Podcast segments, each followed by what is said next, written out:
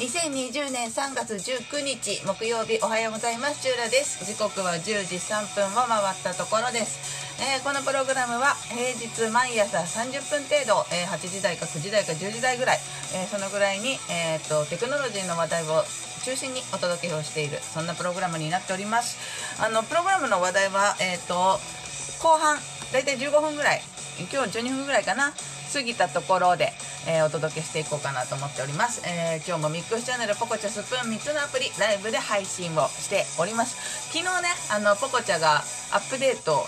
しててあのアップデートと配信の時間が間に合わなくてですねあのポコチャでは配信できなくて。だから新しいバージョンになってから今回が初配信ということになるんですけどちょっとだけ画面が変わりましたね。ライブレコードって書いてあって本日の配信1分経ってっていうなんかなんかが出てますね。でもあれかな。あのやっぱねスプーンが分かりやすくて人のアイコンとあのハートマークのアイコンと複数人の人がいるアイコンがあってね。今聞いてる人が人型のアイコンでハートのアイコンはハートをもらった数。で複数人の人がいるアイコンは、えーと、累計今回の配信を聞いてくださった人の累計がそこで分かるようになってるんですけれどもミックスチャンネルとねポコちゃんはいまいち分かんないんだよね。吹き出しマークがついミックスチャンネルの吹き出しマークは多分コメントをもらった数でファンっていうのはファン登録してくれている人の数だよね。6っていうね。6人の人がミックスチャンネルでなんとファンの登録をしてくださっているという。すごいね。怖いね。怖くはないか。大丈夫かな？はい。そんな感じで今日は3つのアプリでお届けをしています。あの数日前からちょっと話題があるんですけれどもこのねあのスイッチを年末年始か。年始にスイッチが届きましてあの遊んでるわけなんですけれども何をやってるかって言ったらフィットボクシングをやっていてまあちょいちょいサボりながらやってます。あのねなんかそんなに無理しんでいいよって言ってくれるんだよね。スイッチのね。あの Wii の頃のさ WeFit はなんか一日休もうものなら翌朝昨日は会えませんでしたねみたいなあのボードの何？アイコンみたいな子がシューンってしててあ申し訳ねえって気持ちになったんだけど今日の今回のねスイッチのフィットボクシングはあの1日サボっても翌日いやいい朝だなみたいなこうあのヒロアカのフォークスの声をやっている方が出迎えてくれるのでありがたいなと思ってるんですけれどもあのカラオケを始めまして先週末のフリーの時から。でまあ夜な夜なカラオケ大会になってるわけですけれどもまあね今ぐらい使ってるんだったら全然その接続接続料というか利用券かあの90日で3000円ちょっとなんですけど全然安いなと思ってはいるんですけどやっぱねちょっとその週末の無理フリーになる前は3000円ってどうなのって思ったのよ。90日で3000円ってことは1ヶ月あたり大体1000円でしょ？1000円かって思ってたの。でそれをねどう自分の中で説得したかというと、ま、自分が楽しみたくて3000円、まあ、月1000円払うっていうとちょっと尻込みしちゃうの。ただ歌えば歌うほどにその推しアーティスト様にあの印税が入るって思うと、まあ、安ってなるよね。これがオタク心だよね。なんかオタク心風だなと思ってあのちょっと面白くなってしまいましたけれどもね。はい。えーと、そんな感じですけれどもじゃあ今日の天気見ていきましょうか。3月19日木曜日今日の天気はえっ、ー、とねえーと、今日も Yahoo 天気を眺めながらお届けしてるんですけれども西日本や北日本はおおむね晴れますが近畿では日中南部を中心に雨が降るところがあるでしょう。近畿どこ近畿近畿近畿。これでも天気図だと別に近畿雨はないですね。東日本は次第に雲が広がり東海では昼過ぎから関東甲信越では夜北陸は夜遅く雨や雷雨となる見込みです。おおなるほど。確かに天気図見ても東京は晴れから雨になってますね。降水確率70%と高めになってます。うん。沖縄は断続的に雨が降りあ沖縄も雨ですね。降水確率80%と、えー、雷を伴って激しく降るところもありそうです。ということです。えー、最高気温は平均的に、えー、全国的に例年より高く4月中旬から5月並みとなる予想ですと。暖かいですね。確かに。20度東京が最高気温20度ということで最低気温も8度ということなんで昨日最低気温確か6度だったと思うのでそれよりも暖かい感じですね今日は。うんなるほど。今日はね今雨が降っているエリアでもまあ、東京はだいぶ高確率なんですけど名古屋大阪辺りさっきもね近畿で雨が降るかもしれないよっていうのがあったのでまあ折りたたみ傘東京とかはちょっとちゃんとした傘を持って行った方がいいかな。那覇はも雨ですよね。感じですけれども、まあ、全国的に折りたたみ傘があったら安心かなというちょっとそういうお天気になりそうですね。置き忘れとかね気をつけないといけないですね。傘雨降ったり降らなかったりっていう時はあの置き忘れにご注意ください。あと暖かくなりそうなんで花粉がまた飛んでるんでしょ？今日はねちゃんと昨日の夜あのお薬飲んでるから元気です。鼻声じゃないでしょそこまでね。まあちょっと体調崩しがちではあるんですよ。今このタイミングで体調崩しがちって本当にこう犯罪者扱いされるから嫌なんだけど。まあ多分今大ブーム世界的なえらいことになっているあいつではないと思っている。頭痛いんだよねなんかね。はいそんな感じで。えっ、ー、とオープニングと天気予報はここまでにしたいと思います。この後はテクノロジーのお話になるんですけれども、えーと、今日はちょっと難しい、えー、昨日に引き続きちょっと何言ってるか分かんないシリーズになっちゃいそうですけれども引き続きお楽しみいただければと思います。チューラのながら聞き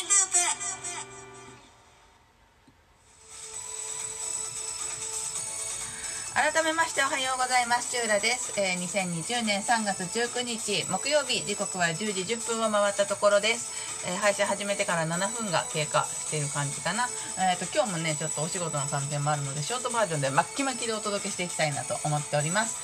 あただね内容がね今日はね難しいんだよね。昨日もちょっと何言ってるかわからないシリーズだったんですけれども今日もねまあ、基本的にねあの何言ってるかわからないからこその勉強も兼ねての配信となっているのであの専門家の方がいたらあの鋭いツッコミじゃなく優しくフォローしていただけるとありがたいなというかもうそれが本当にありがたいなと思っているわけなんですけれども MIT テクノロジーレビューからですね今日もねえっ、ー、と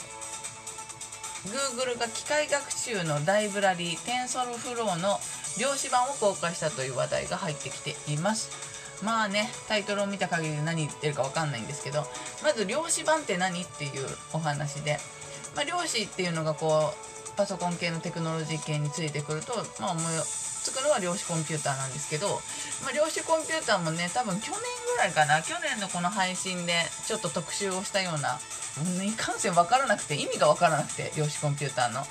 え、したんですけどもあの特集をしていろいろ調べた上でまた意味がわからないっていうのが、まあ、量子コンピューターの魅力なんじゃないでしょうか。本当に？でも扱ってる人って世の中にいるからちゃんと理解してる人もいるんだよね。当たり前だけどね。あのパソコン今皆さんが使っているコンピューター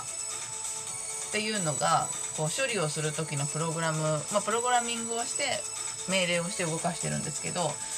それを0か1このね二進数。この2つの数。二進数じゃないね。0か1これで、えーと、理解している。理解できるようになっているっていうのはまあパソコンを勉強している人たちだったら知ってるんじゃないかなと思うんですが。量子コンピューター。量子ってえっ、ー、とね質量の量。量数的な量ね。火に日一砂糖みたいなやつね。あの漢字を漢字を面白おかしく言う人いるじゃん。日一砂糖はい。えっ、ー、とその漁師の量ね。で子供の子って書いて量子コンピューター。あの釣りとかそういうやつの漁師じゃなくてね。あのその量子コンピューターなんですけれどもどういうふうに処理をしているかっていうとだから01だけではないのね。01っていうのをビットって言うんだけど量子コンピューターは量子ビットって呼ばれていてその01を重ね合わせて計算することができると。そういうもの。だから単位が量量子ビットっていう単位があって N 量子ビットっていうのがあったら2の N 乗の状態がね同時に計算することができると。だからまあスピードが上がるっていうイメージはあるよね。あのスピードが上がるというか一度にたくさんの処理ができるっていうのが量子コンピューター。ただちょっとここからよくわからない世界に入ってくるんだけれどあのその重ね合わせによって結果が得られるんだけどただし重ね合わせた結果を観測してもランダムに選ばれた結果が1つ得られるだけなので今皆さんが使っているこのね古典的なコンピューターよりじゃ早く出せるかって言ったらそうではないと。いうふうにウィキには書かれています。あのただ1つじゃないのよ。その量子コンピューターって。さっき N っていうのを使ったんだけどどのぐらいそのね掛け合わせをするかっていうのはその量子コンピューターの使い手の方のプログラム次第っていうところがあって。あのなので今言ったみたいにランダムに選ばれた結果が1つ返ってくるっていうのもあればそうではない使われ方もしてるっぽい。ちょっと難しいよね。ほんと難しいのよ。だから多分見てみないと分かんないと思思ってるんだけれど、まあ、概略的にはそういうこと。で Google が発表したえーと、 TensorFlow TensorFlow の量子版っていうのがそもそも何かっていうと、えー、2015年にねあの Google がテンソルフロークワクワンタムっていう、えーと、無料のオープンソースソフトウェア。これ機械学習用のソフトウェアなんだけどそれを公開してるのね。で機械学習ってまああのどんどん頭良くしていく。まあ AI はちょっと違うんだけれどまあ学習ライブラリーですよ。あの AI ちっちゃってもいいんか？これは。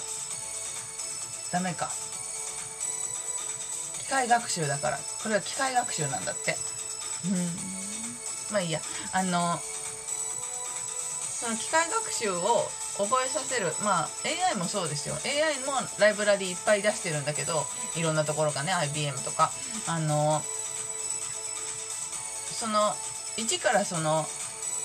AI だとか機械学習だとかっていうのを作るってそれだけでも大変でまずそれがベースにあってさらにいろんなことを覚えさせるっていうそういう流れになるんだけど、まあ、だからその一番ベースの大変なところをこのオープンソースを使うと簡単にできるよっていうそういうものですよ。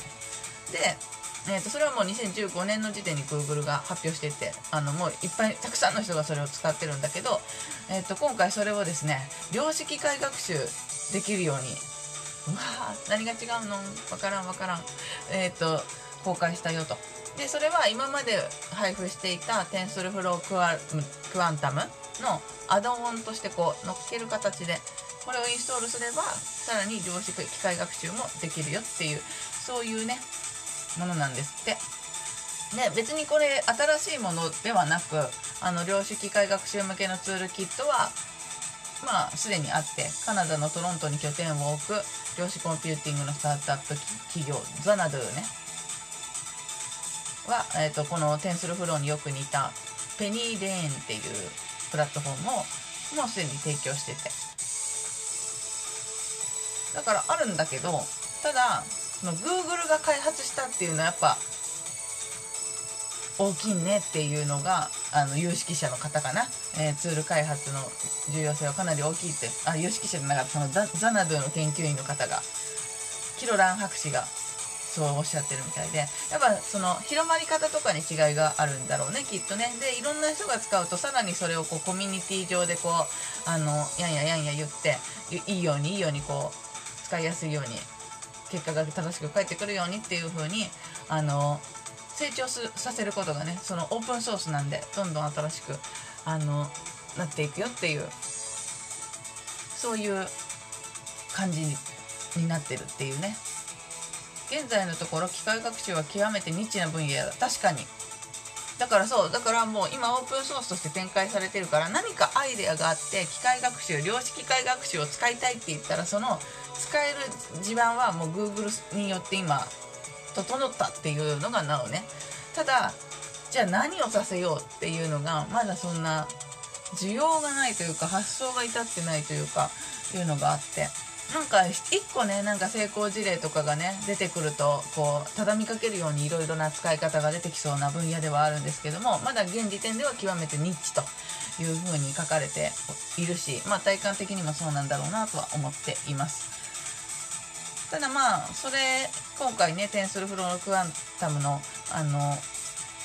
研究者向けに提供されてるんですけども例えば自然界のモデリングであったりとかまああの量子データの扱いがすごい容易にできるようになったよっていう事実は変わらないのでここから先どんなことが行われるのか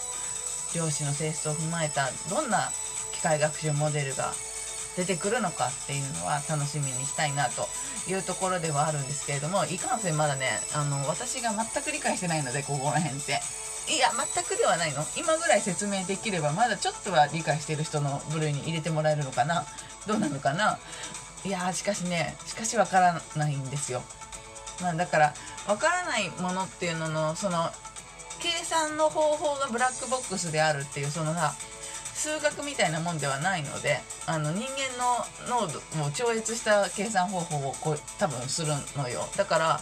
何が行われてるか分かんないけど答えが出てくるっていうそういうブラックボックスさの気持ち悪さがあるっていうのと、まあ、実際動いてるの見たことがないっていうその多分その2つが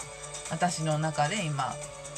もやっとしているっていうところだと思うのね。うんまあでもこれをきっかけになんか新しく。だからそうね AI みたいに不思議ななんかこれ AI って言っときゃなんかかっこいいみたいな使われ方今してるような気がするんですけどもう機械学習も何もかもがなんかなんかよくわかんないけど AI って言っとけみたいな。そう違うよっていうところも結構ねあの消費 AI という単語が今すごい消費されてるんだけれどあのまあまあまあまあ。実際の意味で、えーと、生活に役立つ形で使われるようになったら面白いんじゃないかなとは思っております。もし興味がある方は、えーと、バックナンバーにこの参考にさせていただいた URL 貼っておきますので見ていただいたりあのまあ普通に Google のねあのテンスルフローを見てもらえればあの分かりやすいところにおそらくあると思いますので活用してみてあのなんかこんなん作ったとかこんな風に活用してみたとかあの報告いただいたら詳しい説明付きであの素人でも分かるぐらいの説明付きで教えていただけると、えー、中羅的にとても嬉しいなとそんな風に思っております。うーんすごいね。なんか新時代の人たちに期待しちゃうぐらい私はこの辺はわけわからんと思いながらいつも原稿を読んでいます。はい以上テクノロジーのコーナーでした。この後はエンディングです。チューラのながら聞きループ。音楽はフリー BGM サイトドーバーシンドローム。映像制作なら何でもできます。株式会社 VSQ のフリー音源。さらにサウンドクラウドからクリエイティブコモンズの表示のある音源を利用させていただいています。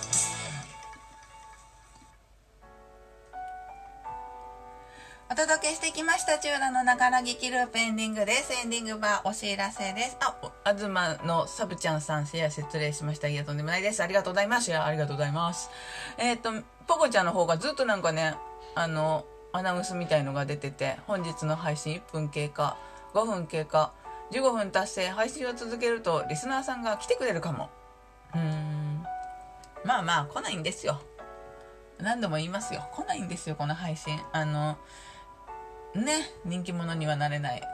細々と配信をしておりますけれども。あのだからさあれですよ。まずスプーンで配信を始めて配信始めたよって言ったら人がいっぱい集まってくるんかなと思ったら全然集まってこなくて。じゃあもうそれ系の配信系のアプリ3つ端末並べれば同時配信ができるんじゃないかっていうのに気づき今ねミックスチャンネルポコチャスプーン3つのアプリで同時配信をしております。あの一応利用規約とかえー、その配信を始めた当時の利用規約を片っ端から拝読させていただき他のアプリで同じように配信してはいけないという記述はないという判断のもと配信をしております。でそこから利用規約変わったっていうのもまあ聞いてないんで多分大丈夫かなと思っております、えー、ついでにバックナンバーもあります。バックナンバーまずその1スプーンという今3つねライブでやってるアプリの中でバックナンバーを取っておけれるこれさライブレコードっていうのがポコチャついたんだけどこれバックナンバー取っていけるようになったとかいうことかな？後で調べてみよう。でも今日は時間ないから無理。まあいいやスプーンというアプリの、えーキャストの方に保存したライブっていうなんか選択を変えていただくと、えー過去の配信大体聞けます。何回かロストしてますけど大体聞くことができますので、えーテクノロジーのお話あたりは役に立つかと。オープニングと天気予報はともかく。思っておりますので気になるタイトルがあったらチェックしていただけると嬉しいですそしてその他プラットフォーム、えー Spotify、Apple Podcast、Google Podcast など計今9つのえー、ところで、えーこの配信しております。えー、全てアンカーというアプリで録音してまして、そこから飛ばしてるっていう感じですね。なんか昨日来てくださった方が、その、Spotify はどこまで聞いてくれたかとかっていうのがわかるから、いいよって教えてくださって、で、その後見に行ってみたんですよ、Spotify の自分のページを。ただ、そのアンカーから今ね、飛ばしてるので、Spotify にログインして見てるわけじゃないっていう、要は管理者権限が私持ってないので、うーん、いかんせんその使い方ができなかったっていうね、ちょっと残念な感じではあったんですけれども、えーそういったアプリでも聞くことができますので、お好きな方法で Apple Podcast とかね、Google Podcast とかね、なんか、いろんなところで聞くことができますので、チェックしていただければとれ嬉しいです。さらに、ノートというクリエイティブ、クリエイター向けのなんか、えーブログみたいな、なん、なんじゃいあれは。プラットフォームでいいの？はい。でも、えーバックナンバー配信しております。えー、本当お好きなところで聞いていただければ嬉しいです。そして、えーミックスチャンネルポコチャスプーンどれでもいいので、チューラで検索していただいて、ピンクのうさぎちゃんのアイコンをね、見つけ出していただき、フォローとかお気に入りとかなんかしていただけると、配信が始まった時に通知が飛びますので、えーライブで遊びに来ていただいてコメントでかたから絡んでいただけると、楽しい配信ができるんじゃないかなと思います。えー今日はね、えっ、と、東のサブちゃんさんがツイッターでシェアしていただいたんですけども、一人だけというね、ちょっと寂しげな配信になってしまいましたが、私はバックナンバーで聞いてくださっているあなたのために喋っています。はい、えー今日 1, 1月じゃない、何を言ってるんだ、3月19日木曜日、なんか天気崩れそうなんでね、あの、どのエリアの皆さんも傘などお持ちいただければ安心かなと思いますし、置き忘れのなきよう楽しい一日を過ごしてください。ナチムさんシェアありがとうございます。それではまた明日お会いしましょう。お相手はチューラでした。バイバーイ。素敵な一日をお過ごしください。